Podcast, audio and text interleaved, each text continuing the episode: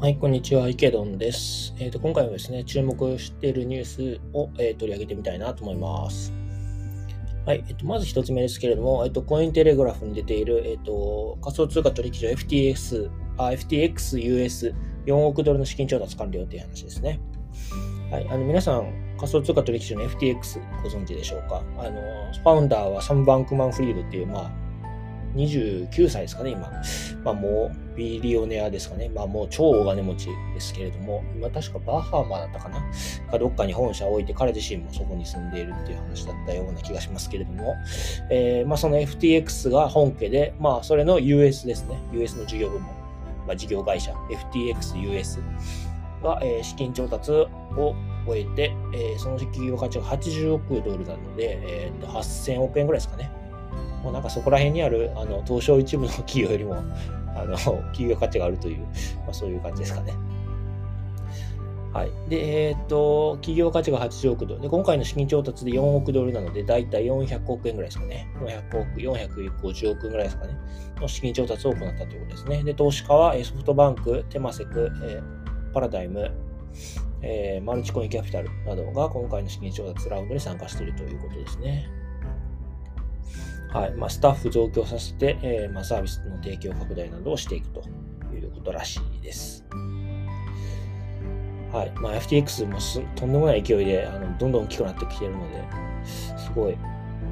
いなと思う一方で、確か日本人新たな口座を作れないようになってたような気がするので、ちょっとそこ日本向け早くなんとかしてほしいなっていうのも、ちょっとあるかな。確か一時期いきなり FTX に開けてた口座が使えなくなったりして、それは確か解除されたっていう経緯があったかなと思うんですけど、そうですね、日本人でも不自由なく使えるようにはしてほしいなという思いはあります。サイト自体は使いやすいですよね。結構見やすいし、使いやすいなっていう感じを私は FTX に持ってますね。はい。次ですね、同じくコインテレグラフに出ている記事で、Reddit NFT をプロフィール画像にする機能をテスト中という記事ですね。皆さん、レディットご存知ですかね？掲示板アプリみたいなやつなんですけど、それが、プロフィール画像に NFT、を利用するテストを行っているということですね。ちょうどツイッターが、ツイッターブルーっていうサブスクリプションの人、サブスクリプション利用している人向けに、NFT のプロフィール画像機能を公開してますけど、それと同じですね。全く同じような感じで、レディットというアプリも、それにチャレンジしているということですね。この流れで言うとディスコードもそうなるんだろうなと思いますし、あとは何ですかね、テレグラムとか、他にもいっぱいありますよね、そういうメッセージングアプリ。そういうののプロフィール画像は同じく NFT できるようになるんじゃないかなっていう、感覚がありますね。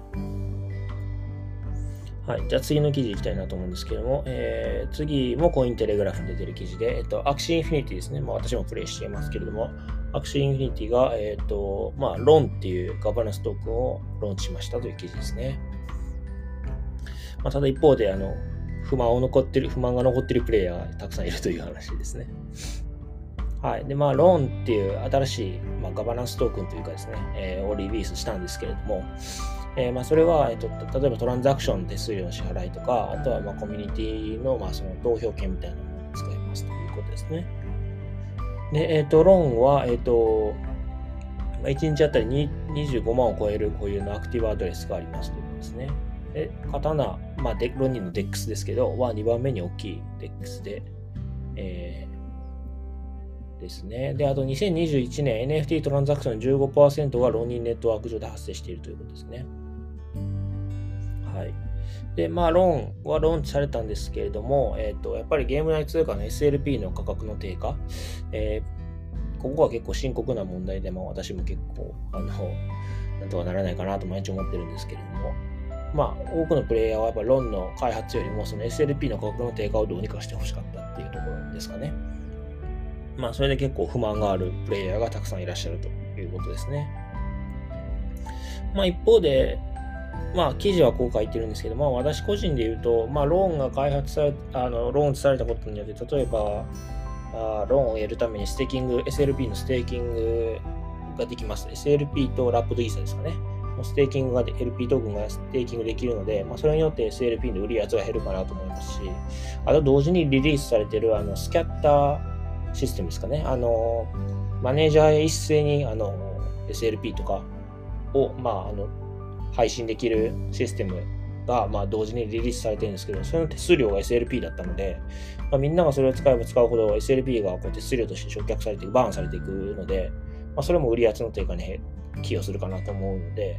多分すぐには良くならないと思うんですけど、例えば給与シーズンを経てとか、あとは中長期的に1ヶ月、2ヶ月、3ヶ月で見ると SLP の売り圧力っていうのはちょっと減るんじゃないかなというふうには思います。短期的に言うと、この記事が述べている通り、もううんざりしてるプレイヤーが退場するっていうシーンが多分訪れるので、そうなると SLP なり AXS なりローンっていうのはもう多分思いっきり売り浴びせられるので、多分こう直近1週間とか2週間とかで見ると、方向的には下方向なのかなというふうに思いますけど、さっきも述べた通り中長期的に1ヶ月、2ヶ月、3ヶ月の単位で言うと、少なくとも SLP は横ばいもしくは上方向なんじゃないかなと個人的な予想をしています。ただマクロ環境とかにも影響されるので、ちょっとどうなるかはわからないなというところではあります。はい、もうちょっと様子を見ていきたいなと思います。はい、では今回はこちらで終わりにしようと思いますが、よろしければいいね、それからフォローの方お願いいたします。リクエスト、それから質問等あればレターやメッセージでいただければなというふうに思います。はい、ではお疲れ様です。